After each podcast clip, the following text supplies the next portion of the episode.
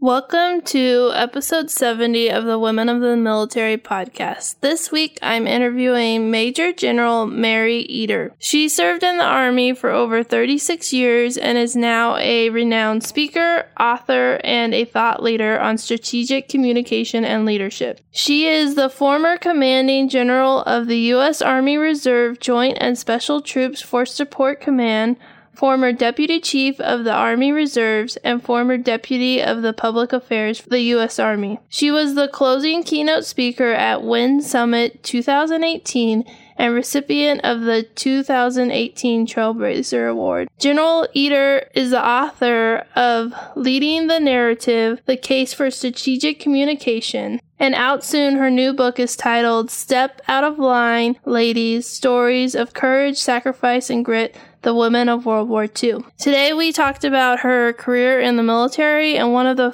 things that we focused on was the importance of networking, mentorship, and building relationship with your peers. I'm excited to share her story with you on this episode of Women of the Military podcast. So let's get started.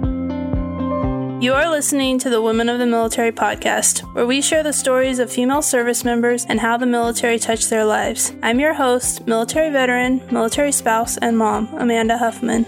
My goal is to find the heart of the story and uncover issues women face while serving in the military. If you want to be encouraged by the stories of military women and be inspired to change the world, keep tuned for this latest episode of Women of the Military. I'm so excited to have you on the show today. Thanks for being here. Oh, it's great to be here. Why did you decide to join the military? I think originally I joined the Army like many people do, and it's called I need to find a way out of a small town and I need to challenge myself and do other things. All of understanding what the military service really means came to me much later. At first, it was just about trying to find a way to scramble up that mountaintop and get a toehold and get started. Where are you originally from? I'm from Stoneboro, Pennsylvania, which is a small town probably about 60 miles north of Pittsburgh. It's a rural area, a farming area. And, you know, you hear people say, well, in my town, we only had one stoplight. We didn't have a stoplight. So, Did you have a stop sign? Yes. you had a stop sign. So a small town. That's like the town my husband grew up in. It's really tiny. It doesn't have a stoplight. yeah, and, it, and it's kind of changed over the past, I think, 20, 30 years. It's, uh, it's a little bit off the beaten path. So the people who know about it are the people who live there or are from there or are around there. How did you end up joining the military? Did you become an officer right away? I did. At that time, they had a program called Direct Commission. So you could direct commission into what was the Women's Army Corps, a holdover from World War II. So I was direct commissioned after I'd received my master's degree in English from Edinboro University of Pennsylvania. There still is a direct commission program today, but it's primarily in medical arena and also in cyber warfare. When you direct commission, what is the next step after you commission? Do you go straight to tech school, or is there a period of time where they're like training you to do military stuff? Well, if you think about people who join ROTC and then commission, or even those who enlist and raise your hand, and the next day you're in the Army or Air Force or Navy, Marine Corps, Coast Guard, you have to go to a basic course. And there was a basic course for this too, okay. because you can't have a bunch of second lieutenants running around knowing nothing. so it was everything from how to march and salute and behave, I think, and basic military history, uh, the physical training parts of it, all of those things you need to know at least enough about before you go to the, the tech school from there. And then what was your job in the Army? At first, the Army put me into the Signal Corps. I wanted to be in what was public affairs, public relations, and that wasn't possible somehow. Uh, I, I, it was a non accession specialty. You had to wait until you were at least a captain and have operational experience before you could go to that. It's not that way in the Air Force for officers. Officers can go in as lieutenants. So I had to do something else first. The closest thing would have been Signal Corps broadcasting, but they put me in Signal Corps electronics. So I went to the basic course with people with degrees in electronics engineering, and I'm still trying to figure out the positive and negative ends of a battery. So that was that was difficult. So a couple of years later, I transitioned out very quickly because I had been working in a basic training unit as a training officer, and I moved to military police, which was much more understandable for me, non-technical specialty. And then at about the captain grade, I was able to move into public affairs, and that's where I stayed, although I did have some other military police assignments. My last one was as a battalion commander. When did you become a captain? Was it four years? It was four years. After that, I left active duty. Okay. And you went to the reserve. Why did you make the switch from active duty to reserves? I really didn't enjoy the active army at that time. This is the army after Vietnam, the hollow army of the early 80s. It was a difficult time to be in the military then, at least for me. I wanted to get into the public affairs arena. I was not enjoying being in a military police battalion, and so I transitioned. But even as I left, I knew that I would miss my friends. I would miss camaraderie, uh, Army life, and I did. So a couple of years later, I joined the reserve. And I loved the reserve. I got to meet some amazing people from all over. And while I worked in the reserves in both Europe and in Virginia, I had great experiences with the people I met. I was fascinated with learning about what it's like to be a high school teacher in Roanoke, Virginia, or the city prosecutor for Winchester. So I had lots of experiences in learning about other lives and other people's ways to process how they're moving through life and what they're doing. So it was fascinating to me. It made me a better writer. So you left active duty and you didn't switch automatically to the reserves. So you left altogether. And what did you do as a civilian? Like, what job did you do? Did you get in the public affairs arena? It was easier that way. I got into public affairs I was at Fort Lee, Virginia. I worked in public affairs there. And by the time I got into public affairs in the reserves, it was because of my civilian time that helped me make that transition. So I was able to then work throughout the remainder of my career, having both jobs help each other. You know, things I would learn in the reserves, I could take to my civilian job and vice versa. That's really cool. Did you ever have any like trouble like balancing having a civilian job and then also doing the reserves component because from people I've talked to, it's not always just one week in a month. There's a lot more to it. And even if it is that one week in a month, you sometimes work like a bunch of days in a row without some time off. It is difficult. And it's difficult for everybody, I think. One of the things that helped me was after I was in a civilian position for a number of years, I was better at balancing because I knew exactly what was expected of me in the civilian job, so I could modulate it to focus a little bit more on the reserve job if it required it, or if the civilian job required it, I could focus less on the reserve. So it was it's a, always a balancing act, and it's never easy, and especially if you have to do schools. Right, because then you have to go essentially active duty to get your schooling done, and then how does that work with your civilian job? sometimes you have bosses who are not particularly pleased that you're gone again. And I had some struggle with that, but of course, it is the law about supporting reservists in their time away. I'll tell you too that some of the jobs mean that you do some of the schoolwork at home and at night. So by the time I got to do the Army War College, that meant from the distance education perspective that I did a lot of the paperwork for 10 segments, 10 lessons throughout the year. And then you do two weeks active at Carlisle Barracks, where the Army War College is. And then there's a second year of more of this. So you have your reserve job, your active job, and then, well, that one is every weekend, trying to write papers for the school you go to. It is very challenging. I was very glad when it was over. My husband, a couple years ago, had to go to the major course that he had, oh, and he had to staff and it was like every weekend he was working on it and i was like i just want this to be over because like you said it's a lot of work and like he couldn't do it at work so he had to do it in the evenings and on the weekends and it took a lot of time i finally learned that if you did the papers early you would get a two week break before the pain started again so i would look forward to that two week break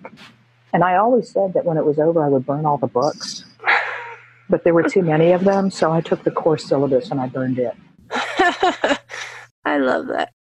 What steps led you to become a general officer? I think I was surprised when that happened. I wasn't expecting it. I'd only been, my goal was to become a colonel. And when I achieved that, I enjoyed it. I enjoyed brigade command. I commanded a training organization and I was done with the war college, so that was all good. and so I was actually in, really enjoying the time I was having. Also felt that I finally had some time where I wasn't too closely supervised as a commander, so I could have a little flexibility in how I approached my organization because we're so spread out. Reserve units are in many states sometimes, and so the division headquarters is very spread out too and has a great span of control. So I enjoyed that. And I wasn't expecting to be selected. Sure, that's something everybody dreams about, but it, that have it actually happen was more frightening at that time than anything else. This can't be real. Oh my goodness, I don't know anybody. I don't know how to do this. So it was a shock to me. So when you found out, did you know that you were going to go back on active duty or like is that a requirement or how did that all work? Well, I was a colonel in Germany. I was living and working in Germany then at the George C. Marshall Center, which teaches the principles of democracy to civilian and military officials from former Soviet countries. So I was teaching the role of a free press in a democracy and also doing the public relations work for the organization. I loved that job. And when 9 11 happened, people would ask me, Do you think you'll be put back on active duty? And I said, No, I'm too old and I'm too high up. That won't happen. It took two weeks. And I was back on active duty at the U.S. European Command headquarters for about four months.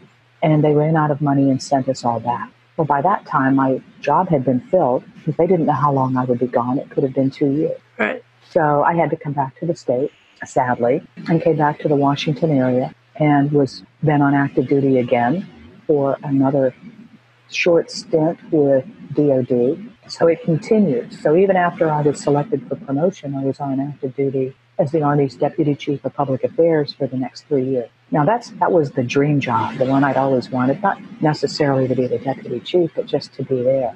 Although in the days after 9/11, it was probably more stressful and hectic than I could have imagined beforehand. So there's a lot of coping that went on with that. I haven't really thought about how much the military as a whole, reservists, National Guard, everybody was affected by September 11th happening, and it's changed the military into what it is today. And so that's really interesting. It changed everything, I think, for everyone associated with the military. It changed everything. It changed all of our training, all of our equipment. It made us realize how things we had that were still legacy, even from World War II, just don't work. So it changed everything, I think, for how we, we train. We train together, the active and reserve, for where our assets are located. You know, units have helicopters.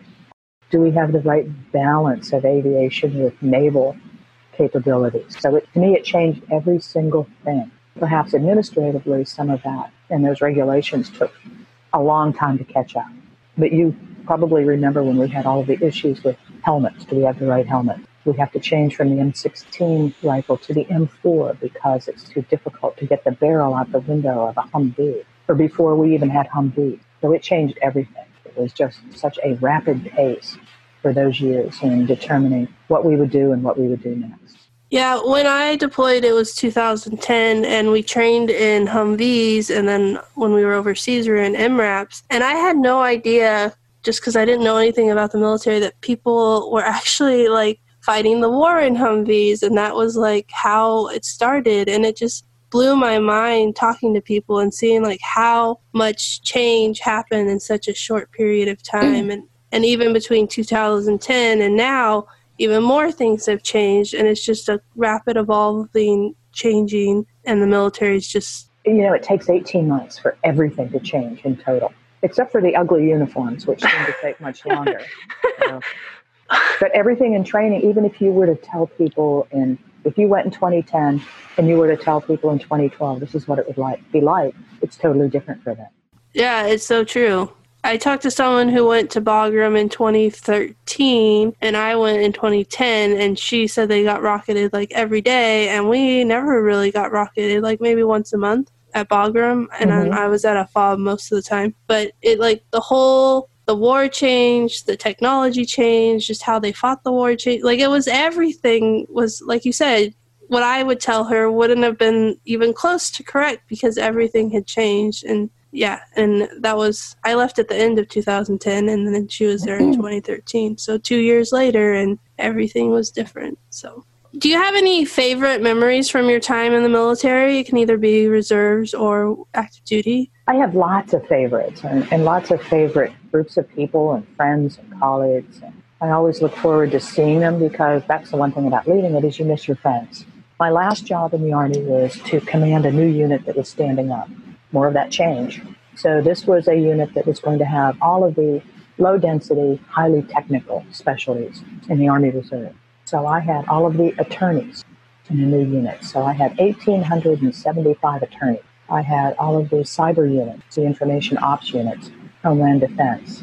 And so some very technical specialties. And they tried to teach me a little bit of what they were doing in the cyber realm just so I could help with how the Army was looking at setting up different units and where they should be located and should this even be a branch. And so some of that is not only difficult technically, but also it becomes political. But I learned quite a bit from being around every one of those groups, and they all taught me so much that I didn't know before. I, they said, if once we tell you what we do, you'll never use a credit card online again. Really? That's kind of scary.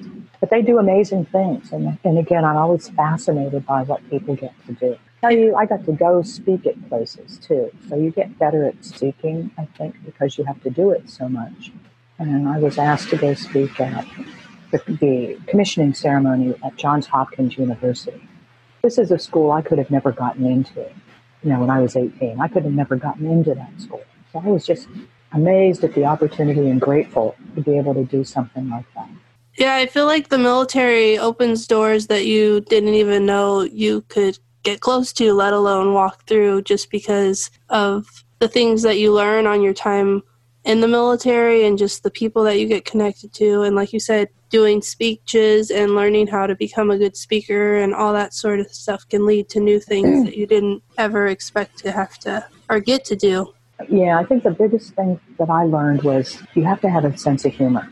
You really do. You have to be able to laugh at yourself and laugh at situations because it gets you through the tougher times and it puts things in perspective and makes them seem more reasonable. You know, I did so much flying. You know, I'm not, I don't like to fly very much, I found out afterwards that if you fly in uniform, I would be in the airport and people would come up and hug me, which was just an odd experience. It's like people come up and touch your kids, you know, when you have babies. And right. Don't do, don't do that. so people would come up and hug me and try to buy me drinks, and I can't drink anything in uniform. Then they would be hurt, and it was just an interesting experience. So I had one run through the, the Chicago airport where I was late with a connection, and I made it onto the plane. They shut the door, and I'm all the way in the back as usual. And the then the announcement comes on that there's something wrong with the plane and it won't take off for another 45 minutes. And I looked at the flight attendant and said, So can I order a pizza and have it delivered here? No. I said, So what do you have to eat? I'm hungry. It wasn't a flight where they had any food. And it was only, I'm sure, because I was in uniform, they went and scrounged for me a pack of crackers, two bananas, and a little container of Bailey's, which of course I couldn't have. But, so I had two bananas and some crackers and a bag of peanuts for lunch but it was funny, you know. And I found out afterwards, and I when I speak to pe- flight attendants, they don't answer. They would always talk to me because I was in uniform, and so I found that change to be, oh, I'm not, I'm not special anymore. You know what I mean with that?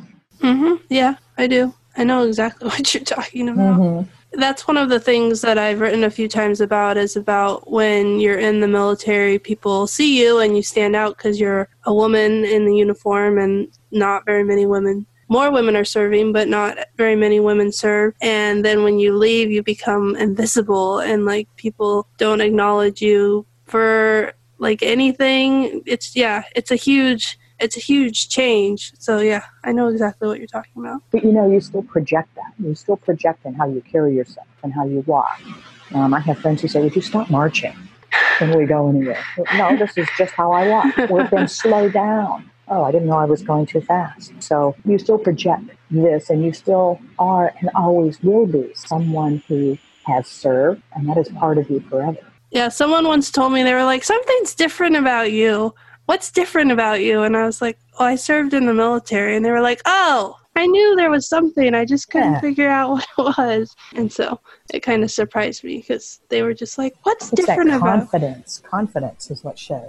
And you know, still, it's only less than 1% of Americans who do serve. So you are an anomaly in many ways. Now, certainly when I go back to my hometown, was back there last year to go visit my high school. I'm probably the only one in my class who served for, some did serve for a couple of years, but who stayed and who stayed longer. Mm-hmm.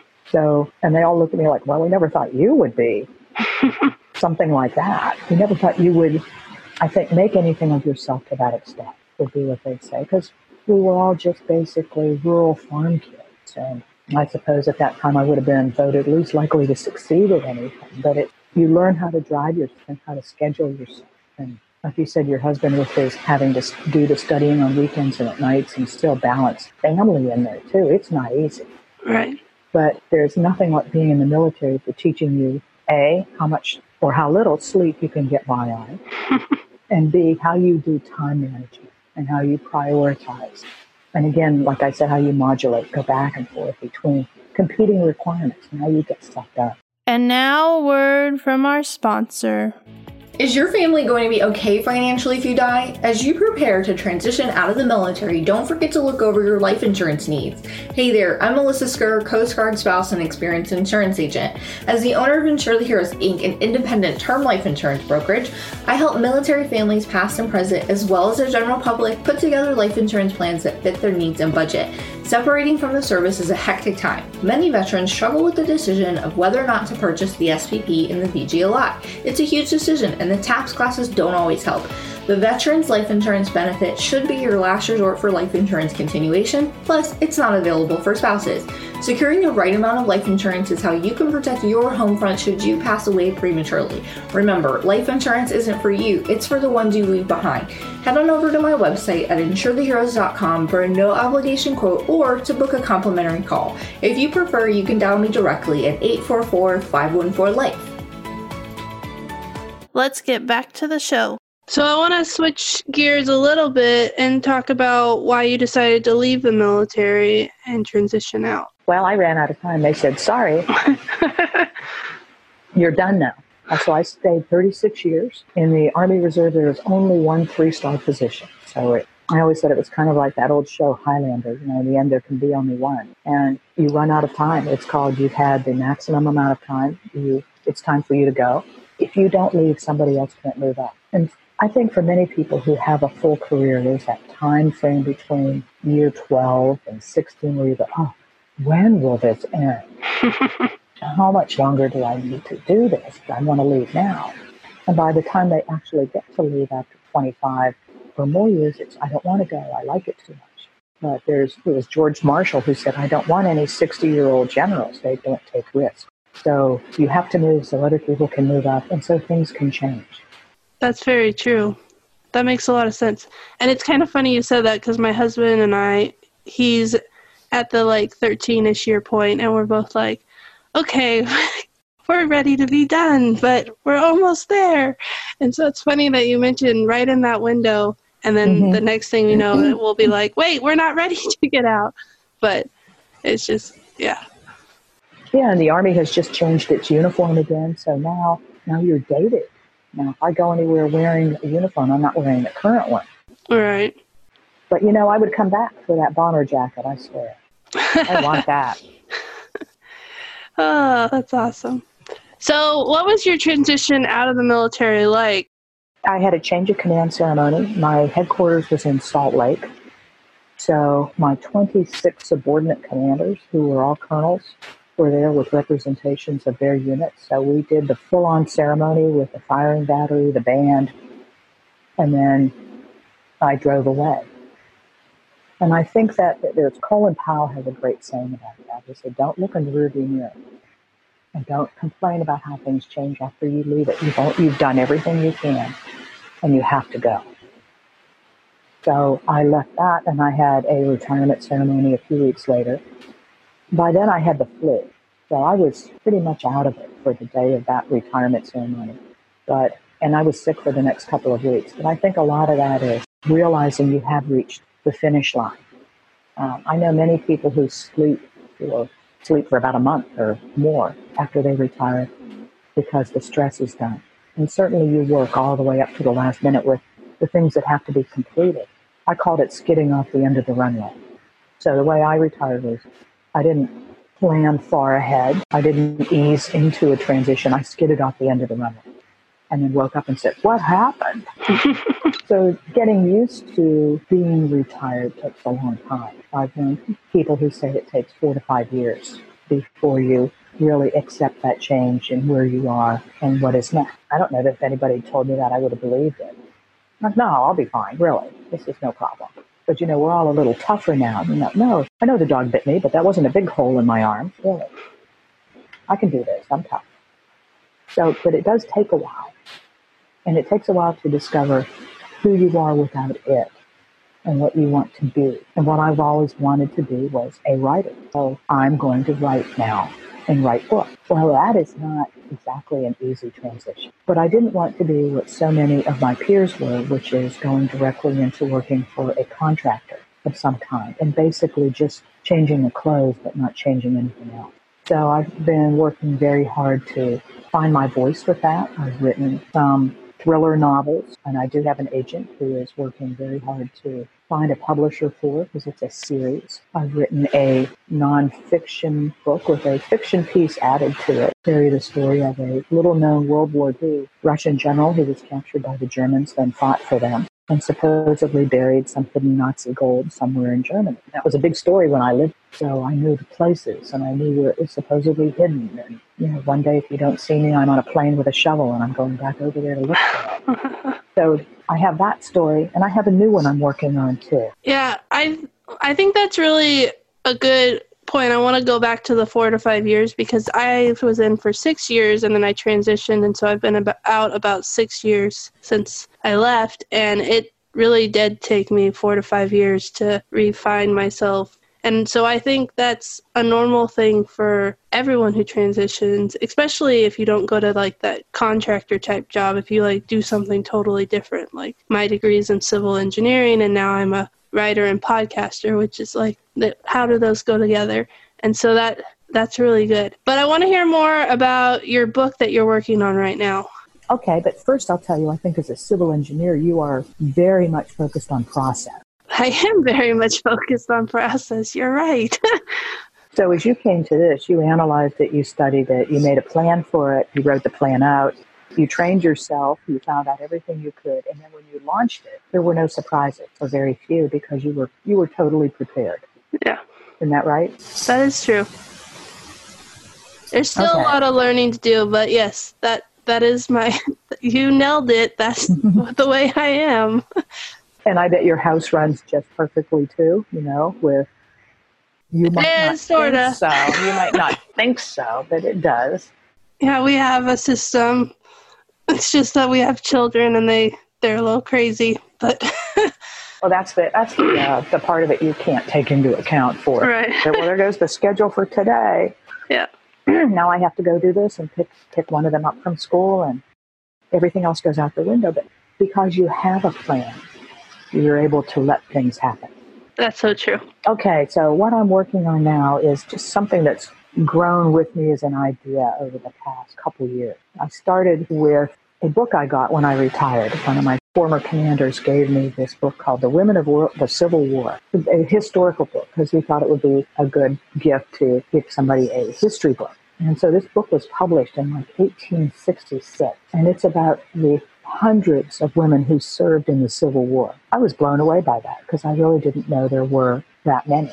And in the foreword to the book, the author says, well, there's actually thousands, and we just don't know about all of that. So these are vignette stories of women who served, who went with their husbands or picked up a gun or started to help out in the camp, and then ended up fighting or doing some other type of support activity, whether it was bringing forth rations or ammunition. And I didn't know they existed. I only knew about a couple of women who had been in the Civil War. So I was fascinated with that. Then a couple of years ago, I learned about this book called The Hello Girls, about the 223 women who were in World War I in the Army. They were telephone operators. Now, by then, all the other services had started to recruit women, mostly as nurses and some admin specialists, but these women were on the front line. And in order to get there, they also had to be able to speak French. And it was General Pershing who directed they be recruited because men were too slow at connecting phone calls. It would take them a minute, and it took the women 10 seconds. So they were they were pulled after the war. They were not veterans. They'd never really been in the army, and it was a 60-year fight to get them recognition. So now I'm fascinated with this story. And then last year I picked up a book called Code Girls by a former Washington Post reporter.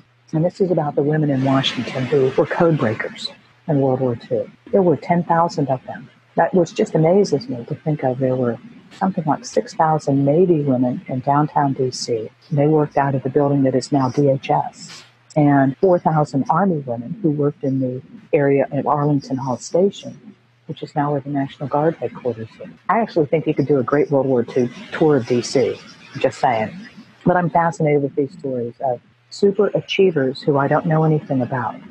Come to today, and I want to write about some them. And I'd started reading obituaries of World War II women who are all in their late 90s now. And when they die, there's big stories about what they did. The spies, the code breakers, the ones who saved people from the camps, and the ones who survived the camps. And what fascinates me about their stories is the impact of what they did and how, for the most part, they were alone or isolated or constricted by the security of what they did. One of the Navy code breakers said she was afraid to go to sleep because she might talk in her sleep. And they never talked. It's just last year they had their first reunion. It's not only their story, it's how they've impacted all of us and how different things are for us because of them.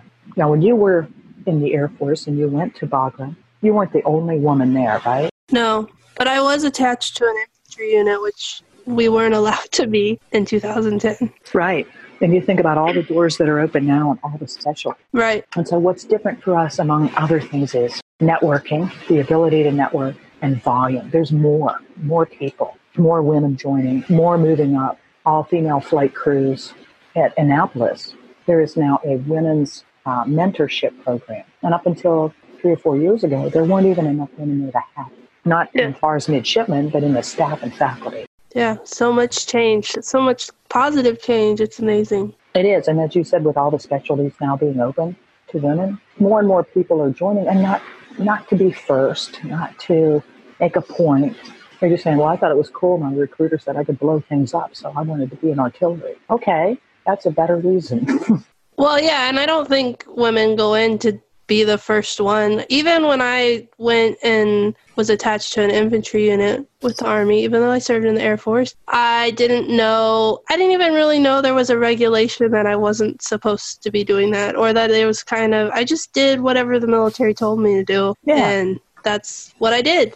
And I didn't think anything of it because because the military does a really good job. I'm glad they finally have changed the regulations, but I feel like they've do a good job of being like, you're a person, do this. They don't look at sex, and now they really don't. But at the time, they were like, you're an engineer, we need an engineer, go do this job. And so that's what I did. I think that's great. And it, as long as you remembered after, and I think that's what I found with so many of these stories. It was, well, that didn't count, or you're not really a veteran, or there was an admiral who was asked after World War II. He was testifying before Congress about the code breakers. And he said, I, well, I think all the men who, who were here did a magnificent job. Boom. And then it's just gone. And because they'd all signed agreements they would never speak, the stories never came out. So I like telling these stories. And I mentioned to you earlier, I was at the Women's Memorial yesterday where they're continuing to tell those stories and encourage women to register. And they've got a huge ambitious goal to get to the t- first 25 years here with having more than a million registered because there's more than 2 million women veterans in the United States. And, and what we find is people say, well, you know, I didn't do that much. I wasn't in for that long. Every, every, everybody counts. And I right. think everybody makes a contribution and makes a difference. Yeah, that's sometimes what I hear from women when I tell them about my podcast. They're like, oh, that's really great, but my story is not worth telling. And I'm like, no, you have a story. You need to tell it And it's kind of interesting how interesting their story is, even though they think that they don't have a story. I know. I think that is so true. Everybody has a story that is meaningful and can help inform, inspire, you know, others. And so I think that's another reason that I'm so happy you do this because it's so important. And I would hope the Women's Memorial could promote what you're doing too. I'm working to get connected with them, and so I know that I'm on their radar. We just have to connect and get everything figured out. But I think we can partner together and reach more women and tell more stories. And mm-hmm. I think mm-hmm. what you're doing with the World War II veterans is really cool. I got to interview Erin Miller, and her grandmother was a mm. WASP during mm-hmm. World War II. And so her um, episode 50 on the podcast is just a fascinating story. And while I was reading her book about her experience, I was really upset, but also really excited because I didn't know the story of the wasp. And because of reading her story, I got to hear all about what the women had done and what they had to go through to become um, recognized as veterans. And then mm-hmm. after she died, to get recognized to be buried at Arlington and all the things that they went through and it was it was eye opening and so I think telling those stories is so important. Yeah, some of the stories of the spies are incredible, and many of them ended up working at the CIA or NSA after the war. One of them who uh, ended up with the CIA was her name was Virginia Hall, and she had wanted so desperately to get to the work in intelligence, and she just couldn't get there. They wouldn't take her in. And this is a time in World War II where you know women were just overlooked. Mm-hmm. So she was in Europe trying to get into work with the OSS when the French actually said they would hire her. And then she had a hunting accident and shot herself in the foot and had to have her leg amputated. So several years later, when she was running this huge spy network in France, Klaus Barbie, a Nazi war criminal later, was after her. He knew she was there and they couldn't get her. She escaped by going over the mountains in the dead of winter, dragging that 14 pound wooden leg through the snow. And when she got into Spain, they were they kept her for a few days because she didn't have her passport stamp, but she'd escaped, and she ended up working for the CIA for years. Wow, yeah, that's so awesome! I'm so excited about the work that you're doing and all the books that you're writing, and I can't wait to get a chance to read them and and help you promote them so that more people can hear about them. But I have one last question for you. What would you tell girls who are considering joining the military? Go for it. Do enough research to know if you're right for the Air Force, if you're right for the Coast Guard, if you're right to go in the Army, which one offers you what will work for you. I'll say this about the Army is there's something there for everyone. If you want to be a cook, want to be a chef, go in the Army and they'll send you to a advanced schooling at some of the and work with some of the best chefs in the nation. If you want to be a warrior, you'll be that no matter which service you go into. But each one has a culture, and each one culture is different. So pick the one that fits you, that you think fits the way you like to work and how you get along with people, how you make decisions, and where you want to go. I would say go in the go in the military. Go do something at the age of 18 or 19 that gives back have that as a gap year or two or three. You don't have to stay forever.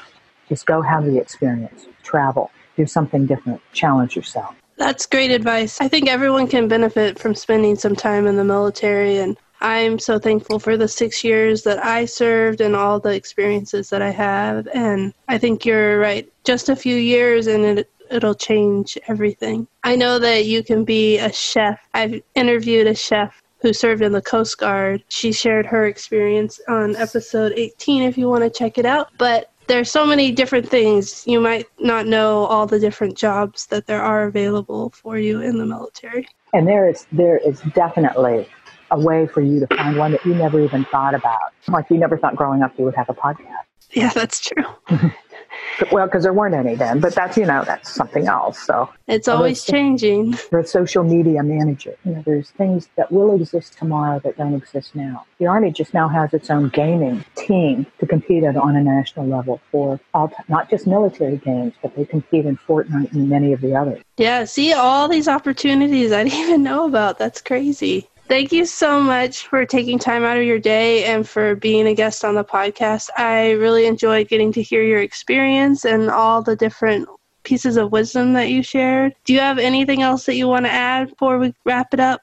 I think that if people find your podcast, and I think they should be promoted to ROTC units so that we have people who are looking at the very basics of what military life might be like going forward. As they delve into the stories that you're telling, they'll be able to see and understand more. And it's not quite so strange and so daunting and so scary to try something like this. You know, we all were six years old once and walked to that first day of school, which is probably the scariest thing ever. But once you get past that, you know you can do it and you can make friends and once you have friends and you have colleagues and cohorts, it's so much better going forward. That's so true. Thank you so much. I really appreciated you being on the podcast and for all your wisdom. Thank you. Thank you. Thank you for listening to this episode of Women of the Military. Make sure to subscribe so you don't miss any of the amazing stories I have with women who have served in our military. Did you love the show? Don't forget to leave a review. Finally, if you are a woman who has served or is currently serving in the military, please email me at airmantomom at gmail.com so I can set you up to be on a future episode of Women of the Military.